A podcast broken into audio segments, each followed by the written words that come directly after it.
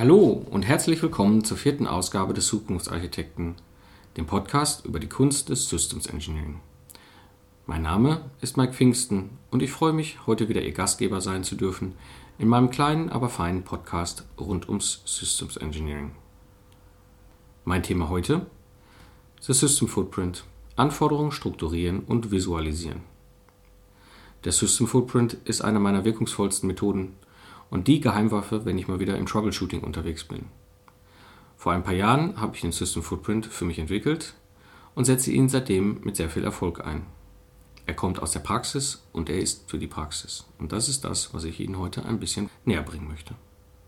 Meiner Erfahrung nach ist er sehr wirkungsvoll in Unternehmen, die keinen direkten Businesskunden haben, der ihnen Lastenhefte rüberwirft, sondern vielleicht nur Produktmanagement und dann, nun ja, dem Markt. Ein gutes Beispiel hier ist die Entwicklung von Zeiss. Sie ist so begeistert, dass sie diese Methode gerade in ihren eigenen Entwicklungsprozess implementiert.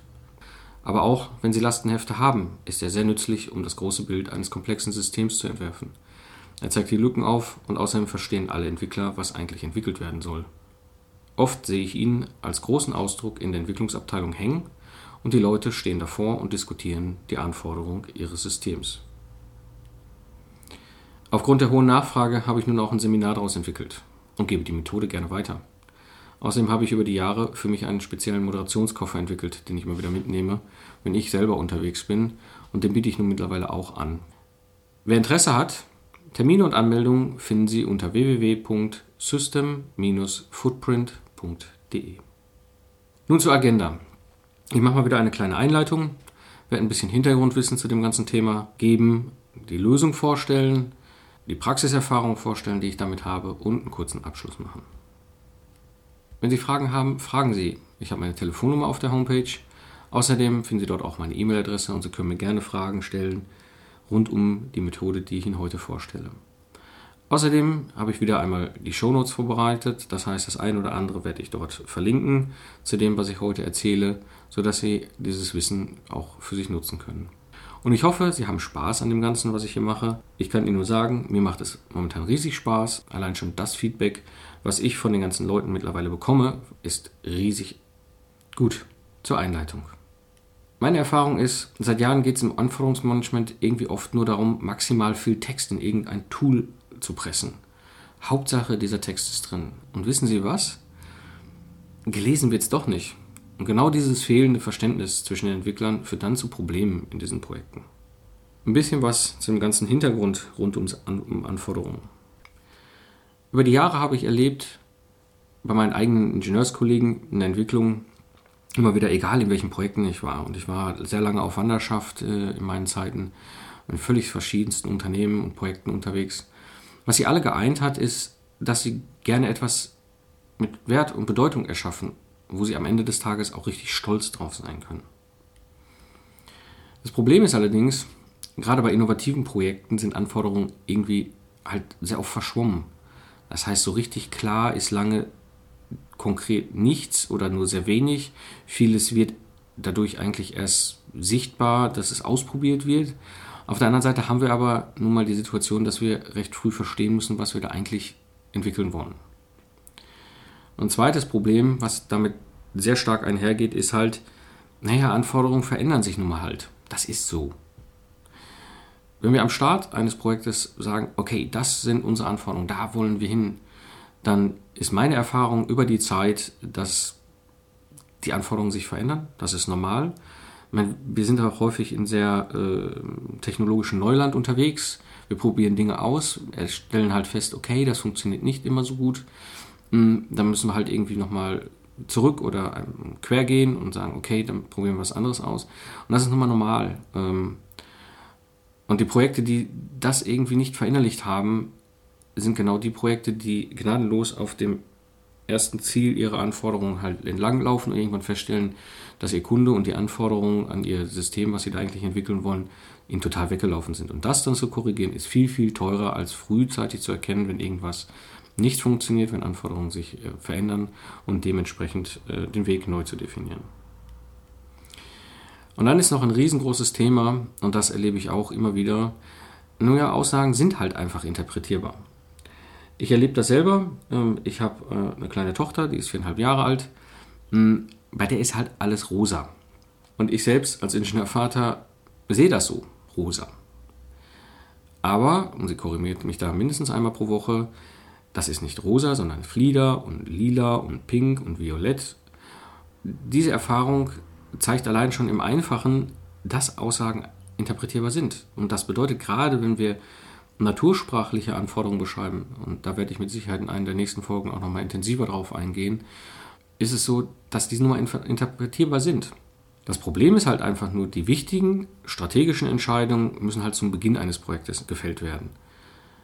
Gerade da erlebe ich häufig in den Projekten, dass diese Entscheidungen verschoben werden, gar nicht bewusst sind und diese Projekte dann peu à peu sich selbst irgendwo ein Loch graben, in das sie hinterreinfallen, weil sie sich nicht frühzeitig Gedanken darüber gemacht haben und auch nicht frühzeitig entschieden haben, okay, wollen wir in diese eine oder in die andere Richtung gehen und was sind jetzt eigentlich unsere wirklich wichtigsten Anforderungen, die wir haben. Ja, und dann kommt noch dazu das ganze Thema Qualität von Spezifikationen. Ich habe alles erlebt. Von exzellenten Lastenheften, wo ich sagen musste, okay, da kann ich extrem viel Gutes mit anfangen, bis hin zu Lastenheften, wo ich gesagt habe, ja, das ist nett, aber das sagt mir gar nichts. Oder auch bei Spezifikationen die Situation, dass Leute auch Dinge durcheinander geschmissen haben, also Lastenhefte und Pflichtenhefte ähm, auch hier werde ich mit Sicherheit in einer der nächsten Sendungen nochmal intensiver darauf eingehen, was ist eigentlich ein Lastenheft und was ist ein Pflichtenheft und wann brauche ich die und was sind Systemspezifikationen und was ist eine Architekturspezifikation. All das werde ich mit Sicherheit in den nächsten Sendungen auch noch weiter vertiefen. Aber gerade die Qualität von Spezifikationen ist ein Riesenthema. Das hat verschiedene Gründe. Der eine Grund, den ich immer wieder sehe, ist, die Leute haben keine Zeit ich habe keine Zeit, eine Spezifikation zu schreiben, ich habe keine Zeit, ein Lastenheft zu lesen, ich habe keine Zeit, ein System Requirements Dokument dagegen äh, zu stellen. Ich muss ja in drei Monaten den Prototypen am Tisch legen, sonst kriege ich Ärger. Die zweite Geschichte ist, ich mache nun mal als Systemingenieur Spezifikationen und dementsprechend bin ich natürlich auch erfahren damit. Das heißt, ich mache das schnell und ich mache das mit Sicherheit auch mit einer entsprechenden Güte aufgrund der über zehn Jahre Erfahrung, die ich da drin habe. Aber wenn ich halt natürlich keine Erfahrung habe, dann laufe ich genau in die Problemstellen rein und baue die Fehler ein, die dann typischerweise zu Problemen führen oder zu Irritationen führen, selbst wenn ich in Spezifikationen erst selber erstellen möchte. Tja, die Frage ist, was können Sie da eigentlich machen? Und das ist die Lösung, die ich Ihnen heute vorstellen möchte. Über die Jahre habe ich als Systemingenieur einen Punkt immer wieder im Fokus und das ist etwas, was ich auch in meinen ganzen Seminaren für Systemingenieure weitergebe der Kern eines Produkts, eines Systems, das entwickelt werden soll, ist, dass ich den Kundennutzen verstehe. Der Kundennutzen ist das, was dieses Produkt ausmacht. Das ist der Grund, warum der Kunde dieses Produkt, dieses System kauft. Und wenn ich den nicht verstanden habe, dann kann ich noch so gutes Anforderungsmanagement machen, aber ich kann eigentlich nicht beurteilen, welche Anforderungen sind wirklich wichtig, welche Anforderungen möglicherweise machen den Kundennutzen kaputt, welche Anforderungen unterstützen den Kundennutzen extrem und das ist das zentrale Thema, wenn ich über Anforderungen und gerade über Lastenhefte und Pflichtenhefte rede. Der Kundennutzen muss eigentlich jedem klar sein, der irgendwie in diesem Entwicklungsprojekt mit dabei ist. Naja, und wenn ich den halt nun mal kenne, dann fällt es mir auch viel, viel leichter, die Anforderungen dazu zu finden. Ich erlebe häufig bei der Methode, die ich gleich noch vorstellen will, dass den Leuten plötzlich klar ist, was sie da eigentlich entwickeln wollen. Und dann plötzlich läuft das ruckzuck es wird klar, welche Anforderungen an dieses Projekt wirklich wichtig sind und ähm, häufig kommen dann noch Anforderungen dazu, wo keiner drauf gekommen ist. Und das ist halt auch so ein, so ein Vorteil von dem System Footprint. Meine Erfahrung, also selbst komplexeste Systeme sind in drei, vier Stunden mit dem System Footprint durchdiskutiert und visualisiert und es sind so wahnsinnig viele Punkte, die dann plötzlich noch mit drauf kamen. Also ich hatte letztes Jahr im Herbst eine Situation, dass dann nachmittags ein Produktmanager dazu kam und dieser Produktmanager sah das, war total begeistert von dem, was er da sah, weil er verstanden hat, okay, da ist alles bei und sagte, ja, aber zwei Punkte fehlen mir noch. Das Thema Klima haben wir zwar, aber wir haben immer wieder Rückläufer von unseren Produkten aus Sibirien und aus der Wüste. Ja, ich weiß, die liegen aus, außerhalb der Spezifikation, aber das ist nun mal halt ein Kunde, der sagt, hm, es funktioniert nicht. Und etwas, was ganz wichtig ist, wenn es gerade um das große Bild der Kundenanforderungen geht oder überhaupt der Systemanforderungen, das Wissen zu vernetzen. Also gerade die Leute zusammenzubringen, wo es wichtig ist, dass sie verstehen, was sie da am Ende des Tages eigentlich entwickeln wollen. Hm, bei großen und komplexen Systemen, die entwickelt werden, erlebe ich halt auch immer wieder, ja, da gibt es einen Requirements-Ingenieur. Ja, der kümmert sich um Requirements, das ist gut. Schon gut, dass es den gibt. Aber der Rest der Ingenieure ist teilweise so im Detail vertieft, dass sie Gesamtüberblick über diese ganzen Anforderungen nicht immer sehen und dementsprechend auch das Wissen zwischen den Ingenieuren nicht vernetzt ist. Und etwas, was auch dazu kommt, Anforderungen sind nun mal sehr häufig textlastige Dokumente. Ähm, da haben die wenigsten Leute Lust, das zu lesen. Und was sehr, sehr stark hilft, ist halt Anforderungen und das Wissen dahinter zu visualisieren. Da wird die Diskussion viel einfacher, das wird viel kreativer, die, der Blick wird breit gemacht und dadurch wird es den Leuten häufig viel, viel einfacher zu sehen, okay, an welchen, Schnellen, an welchen Schnittstellen habe ich denn ein Problem zwischen mir und meinem Kollegen, wenn ich jetzt in der Software irgendwas mache und der in der Hardware irgendwas macht oder der Konstrukteur sagt, ja, aber ich muss das entsprechend so umsetzen und der Hardware sagt, aber da kriege ich ja meine Elektronik überhaupt nicht rein. Ähm, diese Visualisierung hilft, hilft, hilft sehr stark. Tja, und äh, diese Methode, die ich damals entworfen habe, ist der sogenannte Fußabdruck des Systems.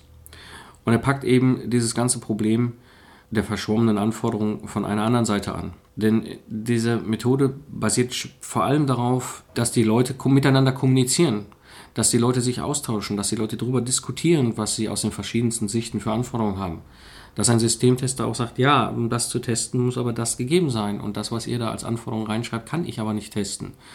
Ja, und eben die zweite Geschichte, das hatte ich ja eben schon ein bisschen erzählt, das Thema Visualisierung, dass die Leute eben halt visuell erkennen und ein Bild vor sich haben, das große Bild des Systems und die Zusammenhänge sehen. Und mit diesem großen Bild, und das ist auch so eine der Erfahrungen, die ich habe, führt es Menschen zusammen. Menschen, die teilweise oft miteinander nicht äh, gearbeitet oder zusammen diskutiert haben über Anforderungen. Hm, ich hatte jetzt eine Situation letztes Jahr im Sommer, da habe ich für ein Elektromobilitätsprojekt diesen System Footprint eingesetzt und anschließend sind wir dann mit dem Ergebnis zu einem Automobilhersteller gegangen und der Entwicklungsingenieur von äh, Daimler sagte halt, boah, das ist ja mal das große Bild. Jetzt verstehe ich auch einiges, warum sie an verschiedenen Stellen Schwierigkeiten haben mit den Anforderungen. Und dieser System Footprint ist eigentlich relativ einfach aufgebaut. Ich habe verschiedene Felder, und zwar neun Stück. Und diese Felder haben im Prinzip immer einen Schwerpunkt, einen Fokus. Und das erste Feld, und das ist das, womit ich auch immer wieder beginne, das sind die Stakeholder, also die Interessensgruppen. Die Kerninteressensgruppen an dem System, an dem Produkt, was da entwickelt werden soll. Entweder ist es halt der Endkunde, der Nutzer, oder ist es halt äh, der Zielkunde, wenn es halt ein technisches System ist, was für ein größeres System als Zulieferer entwickelt wird. Und was dieses System macht, ist, es gibt ja diesen Stakeholdern ein Nutzenversprechen. Wenn ich das kaufe, wenn ich das einsetze, habe ich einen Nutzen davon. Ein konkretes Beispiel ist hier jetzt mal einfach genommen ein Apple iPhone. Der Stakeholder kann ein Kunde sein, der immer sagt, ich bin der Typ, der immer in der Vorreiterrolle ist. Ich will immer äh, in dieser Rolle sein und das Nutzenversprechen, was das iPhone für ihn dann halt entsprechend abgibt, ist ein cooles Design und eben eine einfache Bedienung. Und um dieses Nutzenversprechen jetzt zu den Stakeholdern zu bekommen, habe ich nochmal das Feld äh, Key Use Cases, das heißt die Anwendungsfälle des Systems. Hm, das kann jetzt beim iPhone zum Beispiel die Installation sein, aber auch die normale Bedienung oder die Normal Operation, also die normale, der normale Betriebseinsatz. Aber auch zum Beispiel ein Use Case Klatsch und Tratsch. Ich meine, auch das gibt es bei einem System und das kann ein Use Case sein, der dieses Nutzenversprechen von dem System rüberbringt. Und da kommen manchmal Anforderungen raus, auf die Leute gar nicht gekommen sind. Diese Key Use Cases hat noch einen zweiten Vorteil. Das ist ein Feld, was ich hinterher weiter nutzen kann, wenn ich beispielsweise mit SysML arbeite, weil Use Cases ist etwas, was in dieser Darstellungsform halt ganz normal ist und ich kann das aus dem System Footprint sofort übernehmen. Der zweite Weg, um das Nutzenversprechen zu den Stakeholdern zu bekommen, sind die sogenannten Key Deliverables. Also das heißt die Liefereinheiten, die ich habe. Das ist in der Entwicklung in der Regel natürlich irgendwelche Musterstände. Musterstände, um überhaupt mal die Technik darzustellen. Das sind Fotomusterstände, das sind Vorserienmusterstände, das sind Musterstände vielleicht für einen Produktionstest oder natürlich auch ähm, der Start der eigentlichen Serienproduktion. Der andere Bereich der drei Felder, die ich habe, ist zum einen das Feld der Key Components, das heißt der Komponenten, wo ich auf jeden Fall weiß, dass wir die in irgendeiner Form verwenden werden oder werden müssen. Das kann sein, dass das Komponenten sind, die aufgrund von Reuse mit reinkommen. Das heißt, ich habe das schon mal irgendwo vorher entwickelt und muss es halt mit reinnehmen. Oder das sind Komponenten, wo klar ist, dass wir die noch entwickeln müssen, aber sie werden auf jeden Fall vorhanden sein. Dann ist in diesem Bereich auch noch das Thema Key Features. Key Features sind Funktionen. Das heißt, die Funktionen, die ich jetzt zum Beispiel brauche, um eigentlich dieses Nutzenversprechen zu erzeugen. Also das, die klassischen Funktionen eines Systems. Das kann Handhabung sein oder Abrechnung oder Netzüberwachung oder Kommunikation oder, oder was auch immer, äh, Überwachung technischer Informationen und und und. Genau das sind die Key Features. Und in diesem Blog, den ich da auch noch habe, ist ein Feld das Thema Interfaces. Was ich erlebt habe in meiner über zehnjährigen Erfahrung, ist eben gerade an den Schnittstellen scheitern Systeme. Das heißt, diese Schnittstellen sind extrem wichtig zu verstehen und zu erkennen.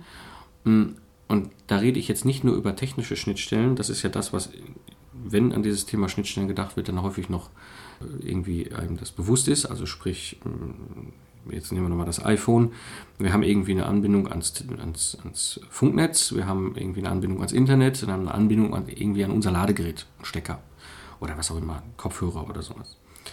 Aber, und da kommt nämlich jetzt noch ein wichtiger Punkt dazu, es gibt noch eine Schnittstelle, und zwar die Augen und die Hände. Das sind auch wiederum wichtige Schnittstellen dieses Systems iPhone, die uns auch wiederum ganz klare Anforderungen rübergeben. Und dann habe ich noch zwei weitere Felder. Das eine Feld nenne ich Constraints, also Einschränkung, Beschränkung. Das sind halt klassisch Felder, wo Dinge jetzt reinkommen, die uns Vorgaben machen in Bezug auf Normen, in Bezug auf Klima, Größe, Modularität, Detailerkennbarkeit und, und, und. Also all dies, was uns in irgendeiner Weise schon Vorgaben macht, aus denen wir nicht ausscheren können. Und das zweite Feld, was ich dort auch noch habe, in dem Bereich, das nenne ich Risk and Opportunities, also Risiken und Chancen. Da können wir auf der technischen Ebene halt sagen, okay, welche technischen Risiken haben wir noch, die wir sehen? Ja, der Bauraum ist einfach extrem grenzwertig oder das Gewicht äh, ist halt sehr kritisch anzusehen oder der Stromverbrauch ist eine kritische Geschichte, wenn wir das so umsetzen wollen. Aber eben auch, und das ist jetzt ein ganz, ganz wichtiger Punkt, den ich immer wieder sehe, das Thema Chancen. Ich erlebe häufig, dass dieses Thema Chancen und Chancenmanagement irgendwie so ein bisschen vergessen wird. Und es ist für uns ein sehr wichtiger und wertvoller Punkt, weil meine eigene Erfahrung ist, wir hatten das mal in einem System, hm, da hatten wir einen Mikrocontroller eingesetzt. Der hatte halt an einer Stelle ähm, technologisch einen Bug, also auf der Hardware-Seite. Also sprich, da musste aufgrund des Designs des Mikrocontrollers durch die Software ein riesengroßer Workaround eingebaut werden. Das war bekannt, das war auch offen kommuniziert und der führte halt nun mal auch zu Aufwand. Und wir wussten genau, okay, wenn der Lieferant es schafft, rechtzeitig ein neues Derivat rauszubringen von seinem Mikrocontroller, dann können wir wenn es früh genug ist, auch noch gucken, ob wir auf diesen neuen Mikrocontroller schwenken, uns diesen ganzen Workaround schenken und einfach nur die Qualifizierung so weiterlaufen lassen, wie es bisher geplant war. Und das ist auch dann der Fall gewesen. Also irgendwann kam ein Kollege durch die Abteilung gerannt und sagte, hey, hey, hey, ich habe hier in der Fachzeitschrift gesehen, der NEC, der bringt ein neues Derivat raus, genau zu unserem Controller und das ist genau dieses Problem auch endlich mal behoben. Und dann haben wir relativ schnell entscheiden können und haben gesagt, okay, wir gehen genau den Weg.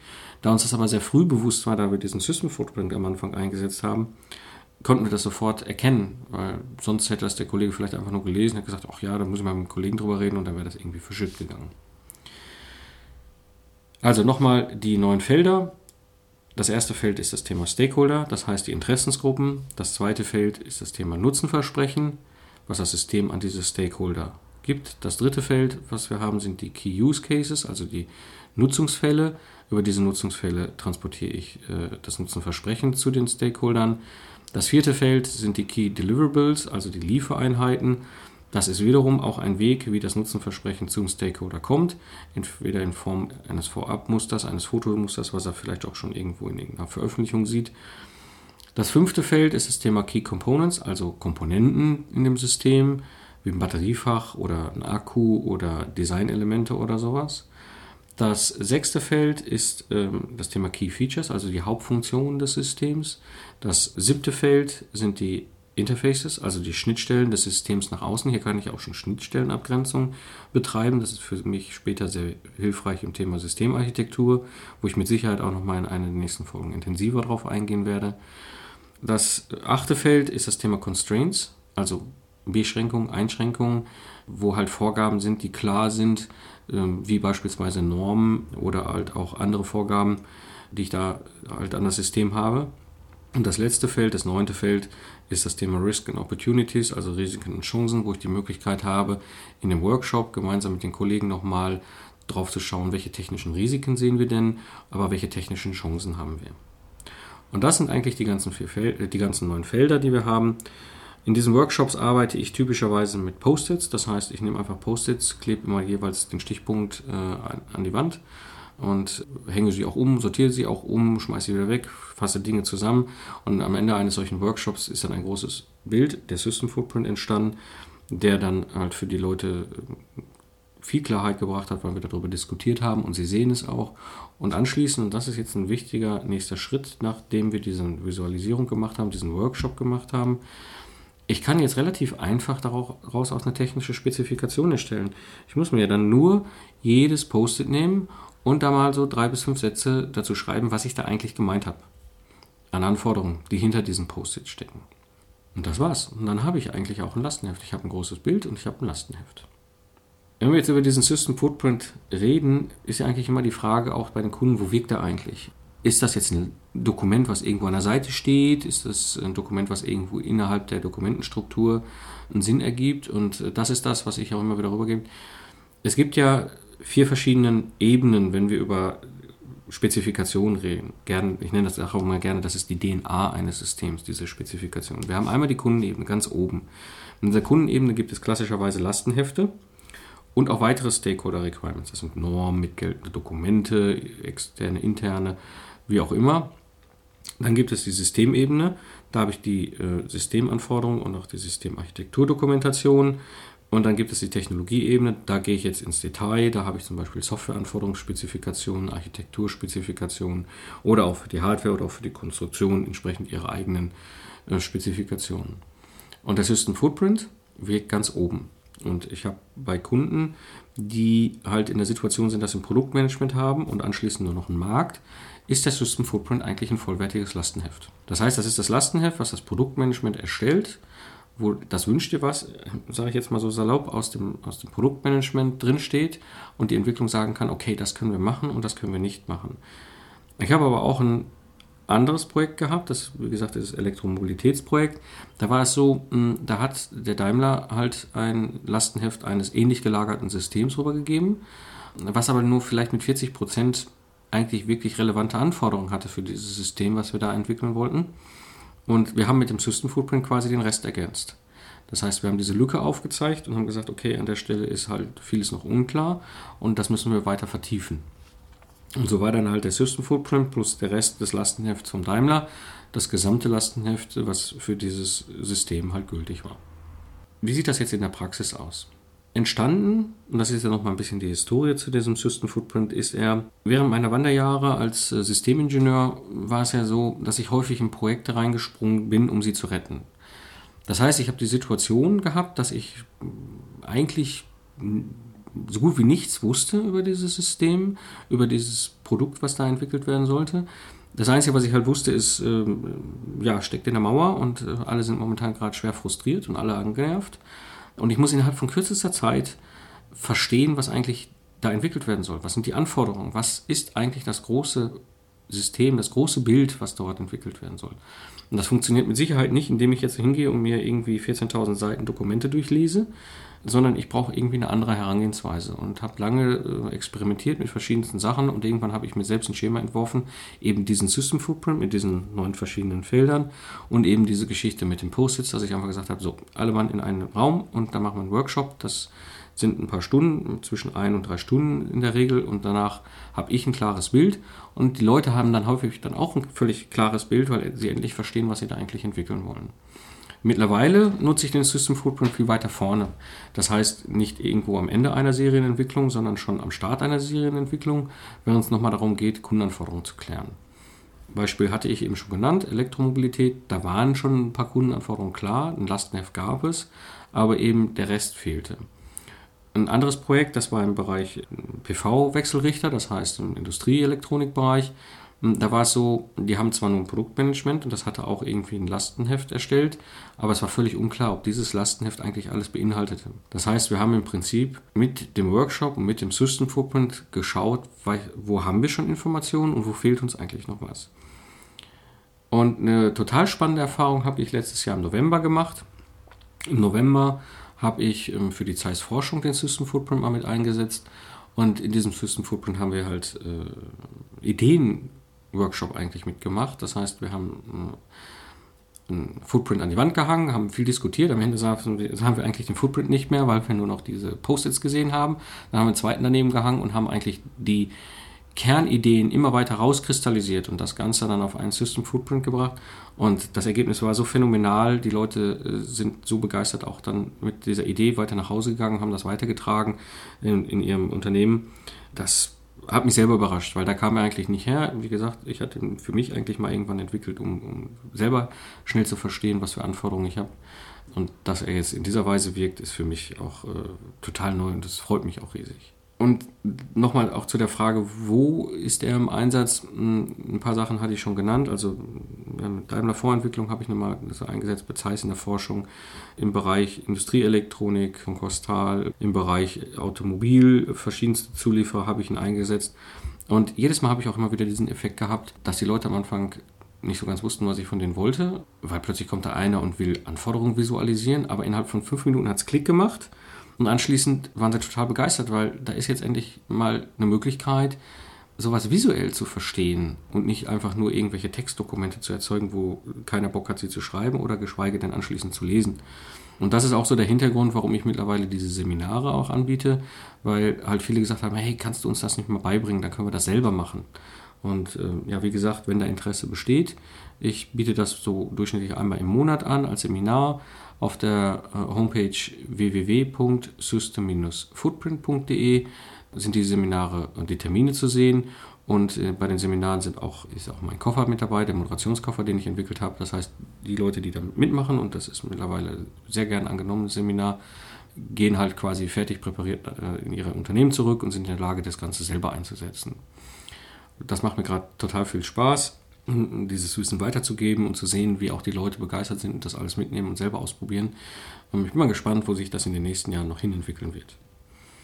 Und das ist auch so ein zweiter Punkt, den mich auch immer wieder Leute fragen, äh, die jetzt nur wissen, okay, ich komme schwerpunktmäßig natürlich aus der Automobilbranche, aus der Automobilentwicklung.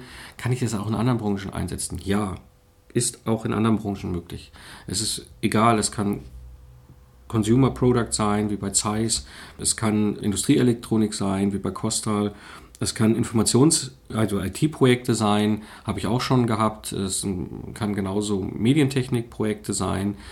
Es kann Grundlagenforschung sein, hatte ich eben erzählt. Ganz spannend, hatte ich bisher nie drüber nachgedacht. Also er funktioniert eigentlich überall da, wo es darum geht, zu verstehen, was ist das große Bild, was sind die Anforderungen des Systems, was soll eigentlich überbleiben, wenn unser Entwicklungsprojekt fertig ist und das, was soll das Produkt sein, was bei unserem Kunden einen hohen Nutzen schafft, eine totale Begeisterung auslöst. Ja, damit komme ich jetzt eigentlich schon zum Abschluss. Der System Footprint strukturiert eben genau diese wilden Diskussionen um die Anforderungen. Das ist der ganz wesentlich große Schritt. Und er ist eine extrem pragmatische Methode, er ist extrem visuell. Dadurch, dass ich mit diesen Post-its arbeite, auch einfach. Also man muss da nicht eine Lizenz kaufen und auch nicht irgendwelche Rechner hochfahren und Beamer anschließen. Einfach nur den Footprint an die Wand hängen, die Post-its nutzen, diskutieren und das Ergebnis einfach anschließend nochmal äh, in ein PDF rüberziehen und in die Entwicklung hängen und fertig. Und genau das ist das, was mir immer so viel Spaß macht und wo ich auch erlebe, dass es den Leuten viel Spaß macht. Anforderungen zu verstehen ist eigentlich der Schlüssel für hochfliegende Innovationsprojekte. Und auch da möchte ich nochmal an der Stelle halt darauf hinweisen, Übung macht den Meister. Also ich bin gerade als Mentor bei Zeiss in der Entwicklung dabei, diese Methode den Leuten weiterzugeben und bilde da entsprechende Moderatoren aus. Das heißt, das sind, das sind Entwicklungsingenieure bei meinem Kunden, die eben selber sagen, ich will das verstehen, ich will diese Methode selber anwenden können, sodass wir später in unseren verschiedensten Entwicklungsprojekten das nutzen können. Übung macht den Meister, www.system-footprint.de, da bringe ich Ihnen das gerne bei. Ich habe da sehr viel Spaß dran, ich bin total begeistert über die Feedbacks Und was ich eben halt auch immer wieder sage, mir ist es wichtig, dass es Ihnen was bringt. Dementsprechend äh, habe ich auch eine Zufriedenheitsgarantie. Das heißt, wenn Sie sagen, das ist totaler Schwachsinn, können Sie jederzeit das Seminar beenden und Sie kriegen Ihr Geld zurück. Und so möchte ich Sie heute eigentlich auch gerne mit einem Zitat mal wieder aus meinem wunderschönen Podcast entlassen. Perfektion ist äh, nicht dann erreicht, wenn man nichts mehr hinzufügen kann, sondern wenn man nichts mehr weglassen kann. Antoine de Saint-Exupéry. Herzlichen Dank fürs Zuhören und bis zum nächsten Mal.